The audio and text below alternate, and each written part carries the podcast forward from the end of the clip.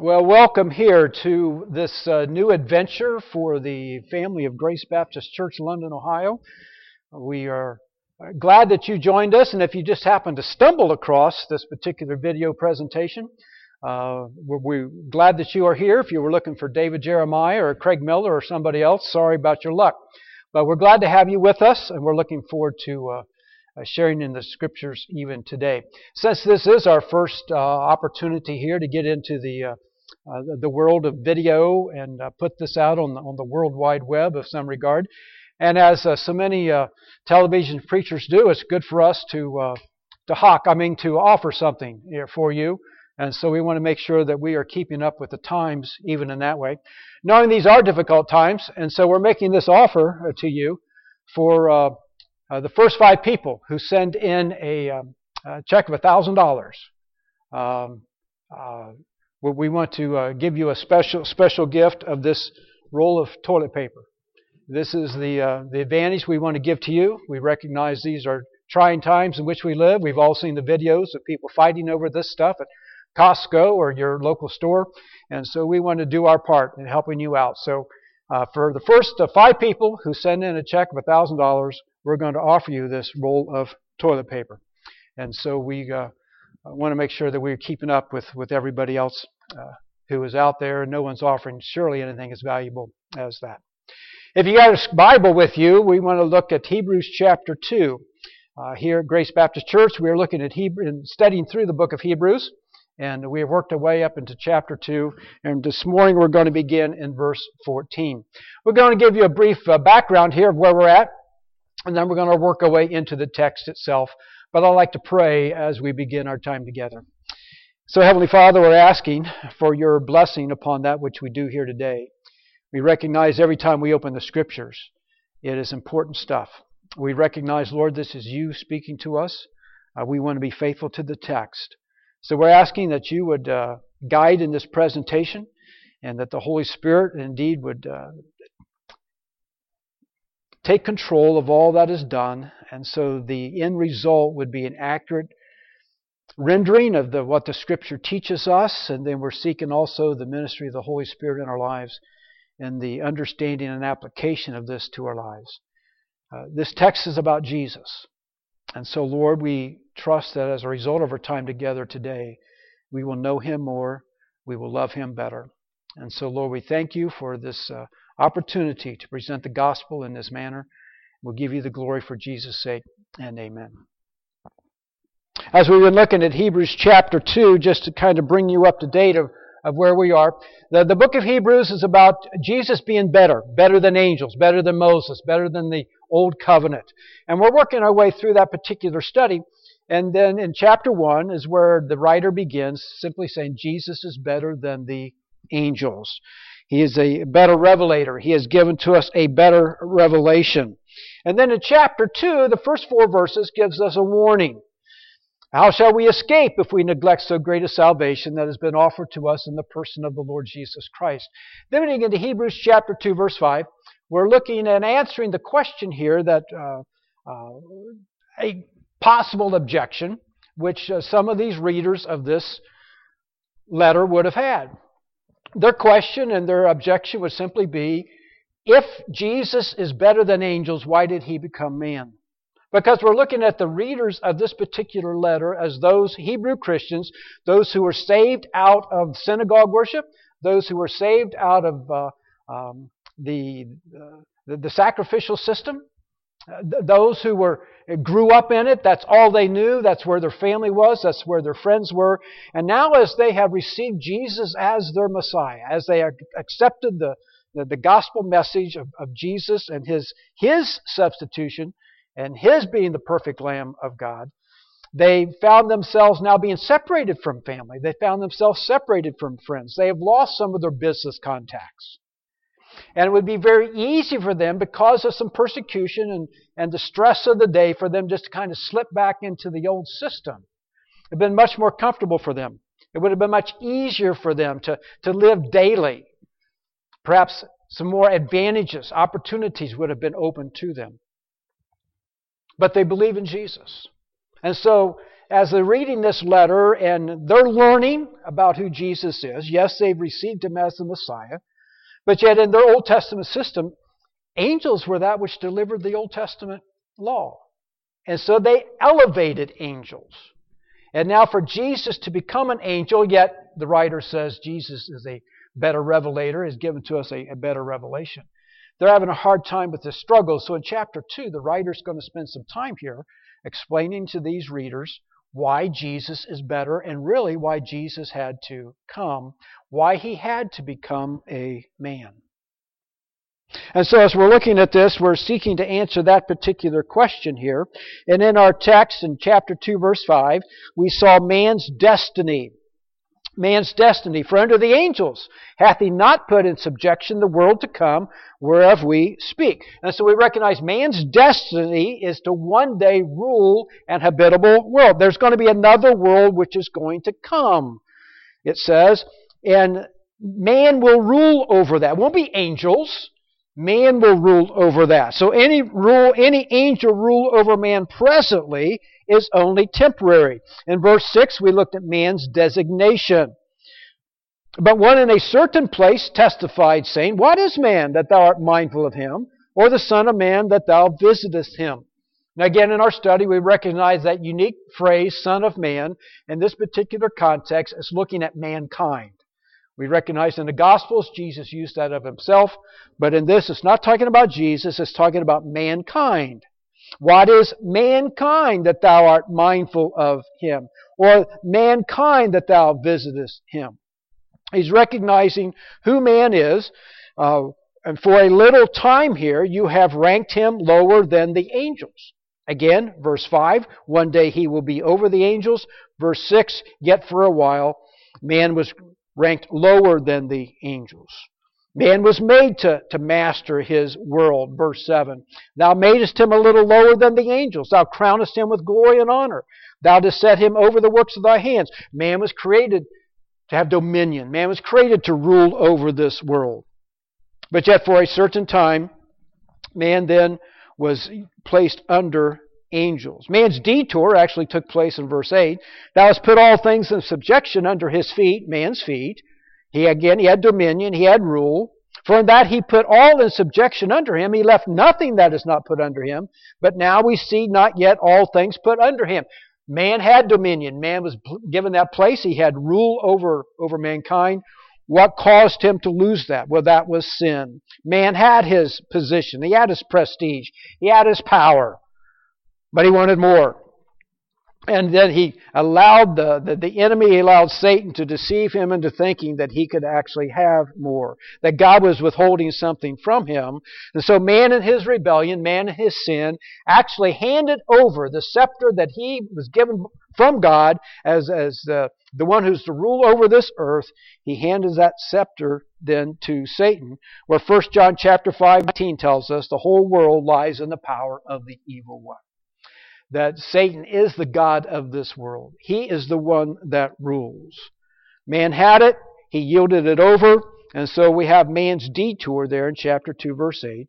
And then verses 9 through 13, we looked at man's deliverance. Why is it now? Again, we're asking the question why did Jesus become man? Verse 9, but we see Jesus, who was made a little lower than the angels for the suffering of death, crowned with glory and honor, that he by the grace of God should taste death for every man. For it became him, from whom are all things, and by whom are all things, and bringing many sons unto glory, and to make the captain of their salvation perfect through sufferings. For both he that sanctifieth and they that are sanctified are all of one, for which cause he is not ashamed to call them brethren, saying, I will declare thy name unto my brethren. In the midst of the church will I sing praise unto thee. And again, I will put my trust in him. And again, behold, I and the children which God hath given me. So in man's deliverance here, the Lord Jesus Christ has regained for man his rightful place over this earth, to have dominion, to rule. In so doing, it says he tasted death for every man. Doesn't mean he nibbled at it, it means he partook fully of all that death had to offer and all that death provided upon him. And as he became then the captain of their salvation, says he was made perfect through his sufferings. So when we think of man's deliverance, we're looking here at uh, his deliverance because of the death of the Lord Jesus Christ. We're looking at the, the focus here of, of the Lord Jesus Christ, for both he that sanctifieth and they that sanctified are all one, for he's not ashamed to call them brethren. And then we look at the witness in verses 12 and 13, where the writer goes back to Old Testament uh, verses and letting these readers know, readers who were very familiar with the Old Testament, that all of this is grounded in what they understood and what they had read earlier in their studies, even in the, in the synagogues. He says, I will declare thy name unto my brethren. In the midst of the church I will sing praise unto thee. And again I will put my trust in him. And again, behold, I and the children God hath given me. Verses from the book of Isaiah, where God, Isaiah received the message that Isaiah and his children, specifically his two sons, were set up for the people of Israel as for signs and wonders. And we understood that last week as we talked about their names uh, and, and the meaning of those names was a message to the people of Israel. So that brings us up to verse 14 where we want to look uh, here today. And so just briefly then, man's destiny, man's designation, man's detour, man's deliverance. Beginning in verse 14, I've called this man's delegate. Man's delegate. Who is standing in for man here and what do we learn? Because we're looking here and we recognize that only in the all-wise plan of God and only an all-wise God could have conceived the plan of the incarnation. Where God to become flesh. For God to stoop down in order to raise man from his hopelessness. It says in verse 14, For as much then as the children are partakers of flesh and blood, he also himself likewise took part of the same, that through death he might destroy him that had the power of death, that is, the devil. Jesus became flesh and blood. He became fully in every way identified with man. Flesh and blood is an expression synonymous with the weaker and the perishable aspect of man's nature. That's why in 1 Corinthians chapter 15, flesh and blood cannot inherit the kingdom of God. Flesh and blood cannot inherit uh, heaven, can, cannot inherit life everlasting. Flesh and blood was made for this earth here. Jesus took part of the same. And so, in this answer to why Jesus became man, not only what we've already looked at, but now he's looking at Jesus as the delegate Jesus as a substitute, Jesus as one who's going to minister on behalf of man whom he has become one. And so the writer is going to give us three results of Christ's works, of Christ's work. Um, Jesus identified with man. And we recognize the sufferings of death which he has uh, accomplished, and the three powerful results of that. The first one in verse 14, he shatters the power of the devil. He shatters the power of the devil. He says that he took part of the same, that through death he might destroy him that had the power of death, that is the devil. He who had the power of death. So to shatter the power of the devil. To destroy simply means to make ineffective, to render powerless, to put out of use. One writer says the reason the Son of God appeared was to destroy the works of the devil. And so we're looking here at what Jesus has accomplished and what Jesus has done. Done. 1 John chapter 3 verse 8. He that doeth sin, he that practices sin is of the devil. For the devil sins from the very beginning. To this end was the Son of God manifested that he might destroy the works of the devil. The word destroy in 1 John chapter 3 verse 8 means to loose, means to break, means to dissolve. Now here in our text in verse 14 of Hebrews chapter 2, the word destroy does not mean to annihilate. Bob Sumner in his book on, in, on Hebrews uh, says this, Satan is very much alive and disgustingly healthy. So he hasn't been destroyed here to the point where he's been annihilated. It's just seeing, we're reminded here that Satan indeed has the power of death. He introduced death into the world. He exercised his dominion in his own realm, this realm of death. He's the Lord of death because of sin. Sin which produces death was all under his control. So that as we're looking at this, in one sense, death is no more because of what Jesus has done. For in and through him, death is already destroyed. 2 Timothy chapter 1. But is now made manifest by the appearing of our Savior Jesus Christ, who hath abolished death and brought life and immortality to light through the gospel. In another sense, complete victory over death awaits the final consummation. So he's going to destroy him. He's going to um, render him useless because he had the power of death. His death ultimately will be abolished, to be entirely idle, useless. There in 2 Timothy chapter 1 verse 10, and that's the same word we have here for destroy in verse 14 of chapter 2. 1 Corinthians 15 reminds us the sting of death is sin, and the strength of sin is the law. Revelation chapter 20, verse 14 tells us, And death and Hades were cast into the lake of fire. This is the second death.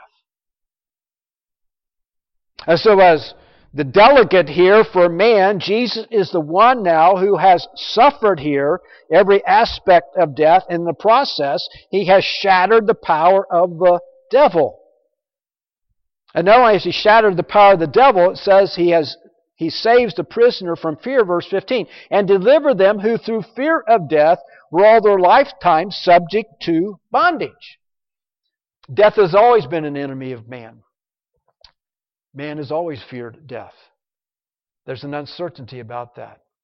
In the day and age in which we live, with this virus which is taking place, uh, there's been a lot of uh, uh, activity and all of it based on the reality of death. We recognize many have died.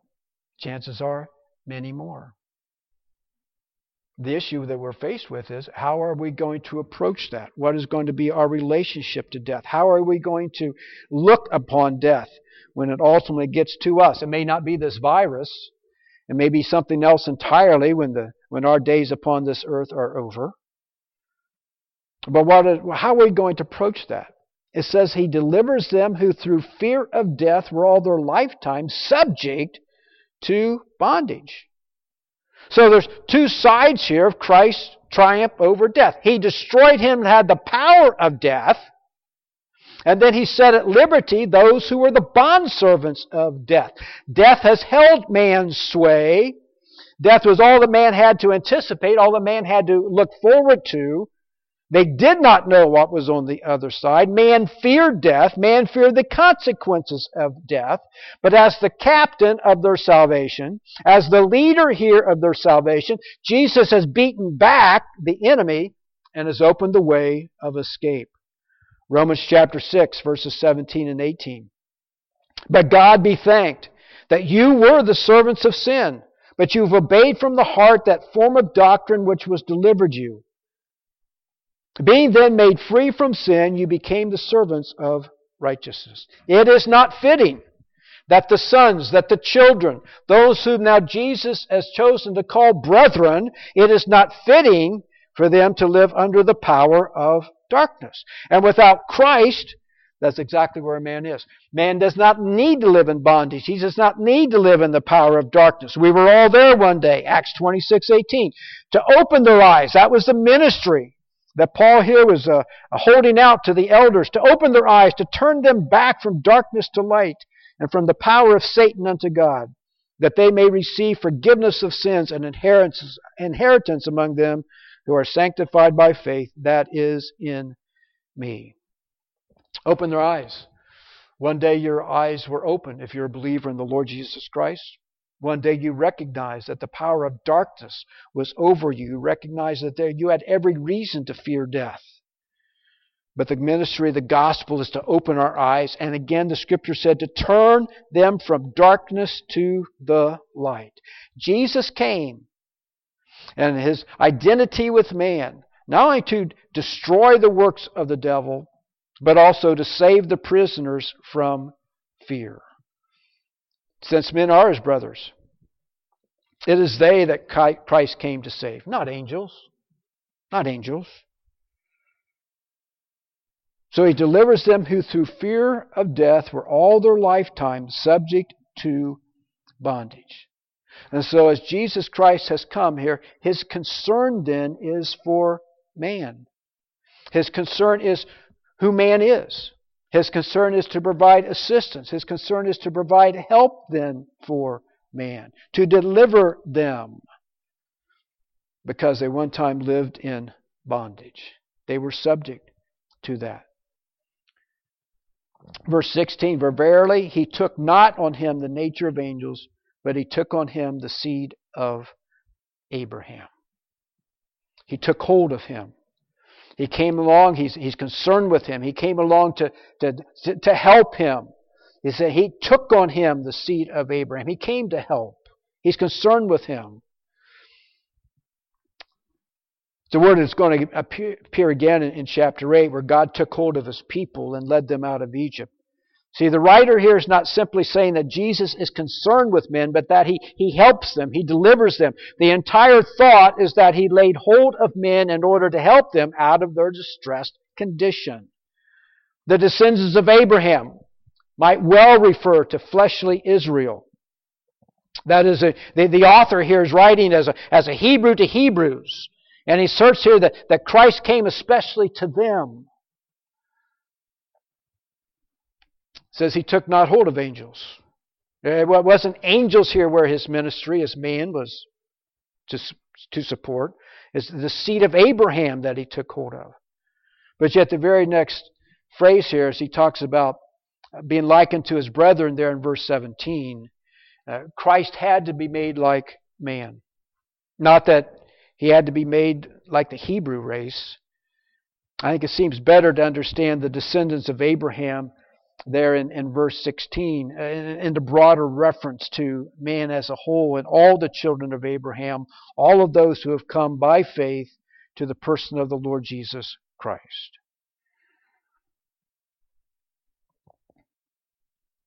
And so Jesus here, as uh, the, the writer is letting us know, he's, he's introducing this, this new area here of what Jesus is doing and, and how Jesus is ministering in the lives of his people. He's destroyed the works of the devil. He's saving those who had the fear of death all their time. Look at verse 17. Wherefore, in all things it behooved him to be made like unto his brethren, that he might be a merciful and faithful high priest in things pertaining to God, and to make reconciliation for the sins of the people. Jesus became in every respect a human being, except he did not sin.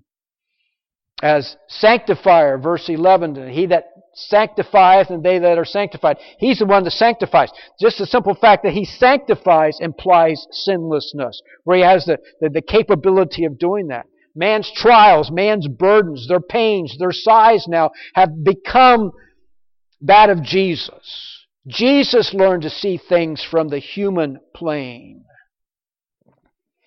And the writer here in verse 17 just gives a sudden introduction, introduction as Jesus as high priest, suggesting that it's a topic that was, would have at least been familiar to the readers. Eh, he hadn't talked about it before. There's no introduction to this at all. He just jumps into the topic that even now he hasn't talked about it. Jesus became a merciful and faithful high priest in the things of God. So the question is, and the question a lot of people asking, what's God doing? What is God up to? And a lot of people are thrown in, and God's trying to uh, get the attention of the American people. God's trying to get the attention of the world, recognizing that a, a really a complex virus, but it, just a virus can cause havoc to so many people. It can shelter people. It can shut down nations, literally. Just a virus. Will God get people's attention? I have no idea if what the response is, is going to be. You surely would hope so. But what God doing in our context, that's what this, this writer is about. What God is doing in the context, He's bringing people to Himself. And so as we're looking at this, it would be very tempting here today in the day in which we live, and, and even as we do this presentation, to, to, to speak directly to the circumstance and the situation today. Well, this text indeed does. Why did Jesus become man? Became man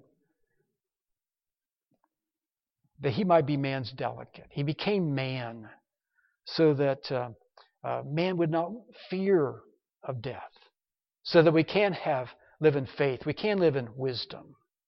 We can have the wisdom to do the, the right thing today, but we have faith to know that God still is watching over us. And so this writer here is talking about bringing people to Christ. That, that's his, his approach here.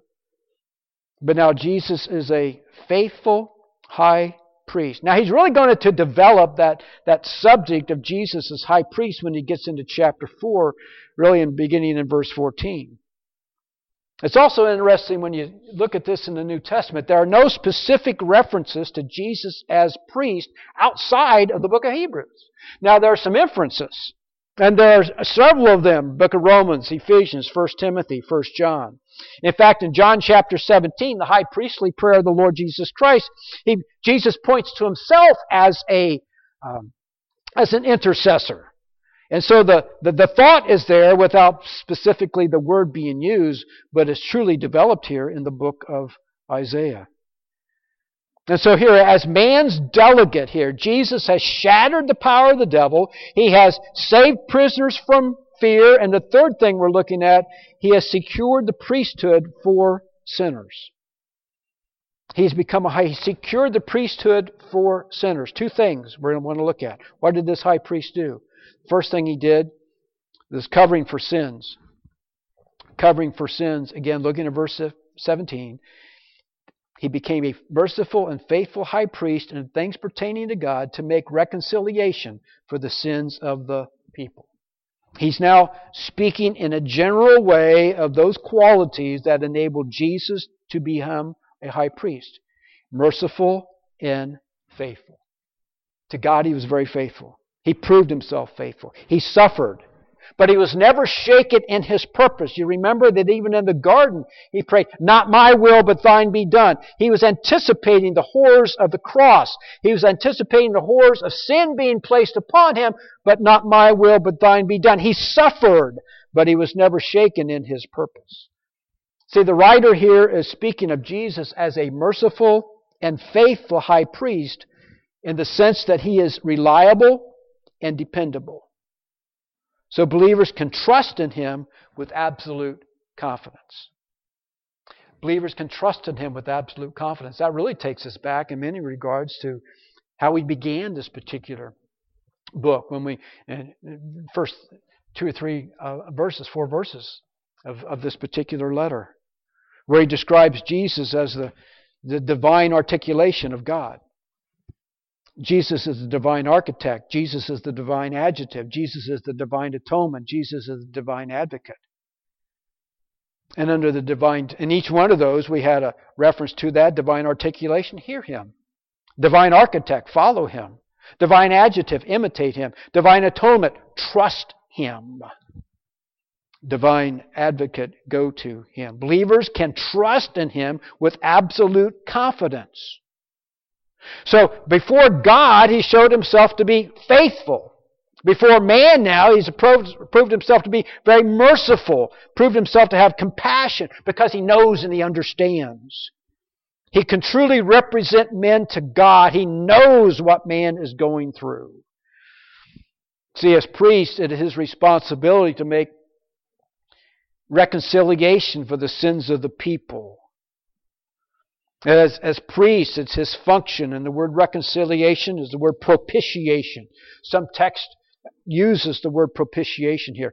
Propitiation for the sins of the people. As a merciful high priest, he makes reconciliation. The word is only used two times in the New Testament. The other was in Luke chapter 18, verse 13, where you have the, the account of the publican as he's there and he won't even lift up his eyes, but he said, God be merciful unto me. The word merciful there is the same word we're looking at right here. Propitiation. The word propitiation includes satisfying the wrath of God. So it becomes a very important word. And it's a word that's been discussed down through the years, and a lot of people don't like propitiation because they don't like the thought of the wrath of God. God is loving, God is compassionate, God is merciful. We like all those things. But the fact that, that God can be angry, that God will bring judgment, that God has wrath, a lot of churches, a lot of preachers shy away from that. But the text here, in using the word propitiation, we have to include the reality that God is a wrathful God. The wrath of God which is due to the sinner. The wrath of God which will indeed be poured out upon all sinners apart from the Lord Jesus Christ. The wrath of God due to that sinner, in this context, has been diverted from the sinner and has fallen on Jesus. But Jesus procures forgiveness. He removes every tinge of guilt from the sinner's heart. That's his primary function as high priest. See, God is the only one who could, who could put the plan of salvation together. God the Son was sent by the Father to take the wrath of the Father upon himself in order that sinners who put their trust in him might be declared righteous and reconciled to their God. So, as high priest, Jesus provided a cover for their sins. Verse 18. For in that he himself hath suffered being tempted, he is able to succor them that are tempted.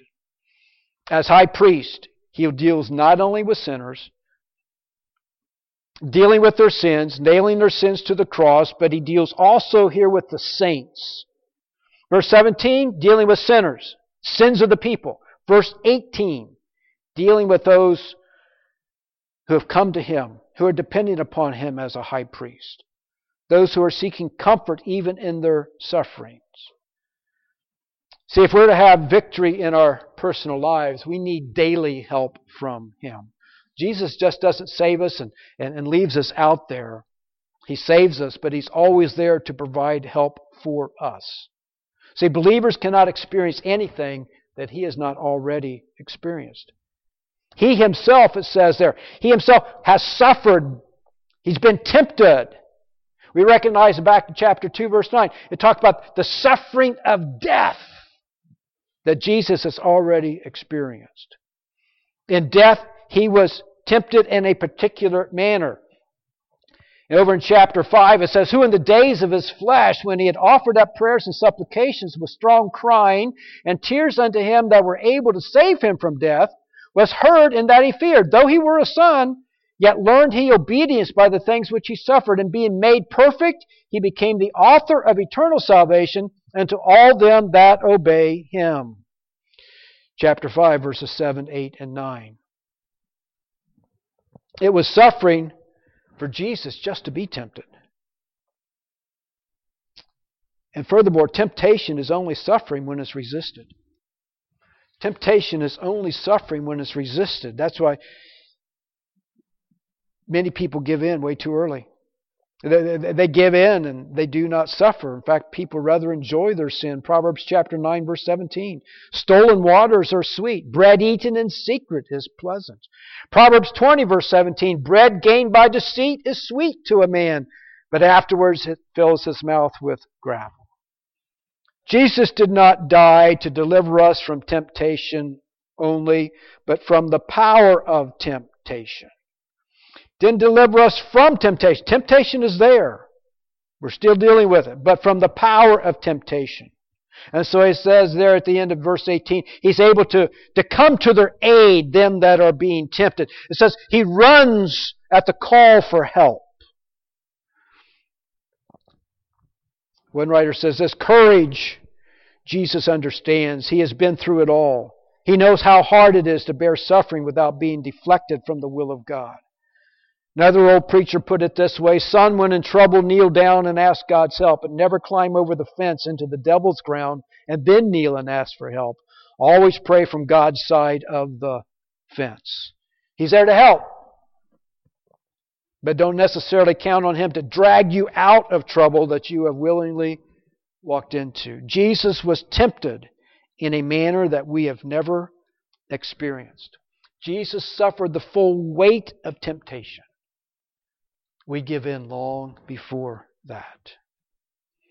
Story is told from years ago as the Union Pacific Railroad was being constructed. An elaborate trestle bridge was uh, uh, built across a large canyon out west.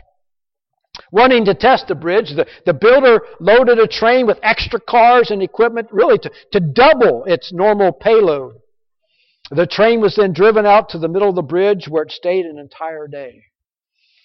One worker asked the engineer, aren't you, aren't you trying to break this bridge? No.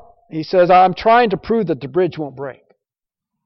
See, in the same way, the temptations Jesus faced were designed to see if he would sin. Were not designed to see if he would sin, but to prove that he would not sin. Here in Hebrews chapter 2, we've called this chapter man's recovery. It's man's destiny to one day rule another kingdom. It's man's designation to have dominion over this kingdom. It's man's detour that brought sin into the world and yielded his rightful place over to Satan. It's man's deliverance through Jesus as the second Adam to regain man's place. It's man's delegate then as high priest that provides man with an intercessor. Jesus died on behalf of man. As we noted in Romans chapter 6, man must consider himself also dead and alive to Christ Jesus. See, if Jesus is your high priest, you must be his child, one of the brethren. If you're going to see the power of darkness rendered powerless in your own life, you must be a believer. You must understand what the gospel says. You must trust him. He is worthy to be trusted. There are three groups of people we believe that this writer may have had in mind when he wrote this particular book saved Jews, convinced unbelievers, those who, those who really did understand and, and, and they recognized Jesus as the Messiah, but because of their their ties to the world system and they recognized what they thought they were going to lose. They, they had a hard time fully committing themselves to Him. And of course, those who were the total rejectors. I don't know who may be listening to this here today. But let me ask you this question Do you live under the pressure of eternity? There's the possibility of this virus and, and the, the ravages of this virus going around concern you? you know, does the possibility of death cause you fear? You have a delegate. You, you have someone on your behalf. You have Jesus. There's no reason to face any of this in fear. It may not be the virus, it may be some other things of great concern to you. Jesus is there. He understands the pressures, the weight which we are experiencing. So, to summarize this chapter, why did Jesus become man if he's really greater than angels? To taste death for every man, to bring many sons to glory, to unite us with himself, to declare us as his brethren and his children, to destroy him that had the power of death, to deliver us, to become our merciful and faithful high priest, to deliver us from the power of temptation. Let's pray. Heavenly Father, we thank you for the text as we've understood it here today. We thank you for the things that you desire to, for us to learn, for us to have confidence in. And so, Lord, for any who may stumble across this particular video, and for those who even sought it out, we're asking, oh God, for their relationship to you. Praying, oh God, for the confidence which they have in Jesus as their high priest. Because he's only their high priest because he suffered death. He, he, he identifies with, with all that we are experiencing. He's provided cover for our sins. He is the one that took upon him the wrath of God. And He's the one who comes to our aid even now to help us in our time of need. He is indeed a merciful and faithful high priest. So we're asking, O oh God, for the love of the Lord Jesus Christ to be upon each, that their confidence indeed would be in Him. And Lord, for those who are struggling in their aspect of what they understand of salvation, struggling in the potential of fear of death, struggling even in the world of temptation. We pray, O oh God, that contact this ministry, contact another faithful Bible teacher, and just pour out their heart. Because, oh God, Jesus came to deliver us from the power of darkness. Jesus came that we might be and might recognize that we likewise can be dead to sin but alive to God through Jesus Christ. And so, Lord, to that end, we commit this message, we commit this opportunity today until such time as we have opportunity to meet again. May Jesus be honored and glorified in each of our lives. And amen.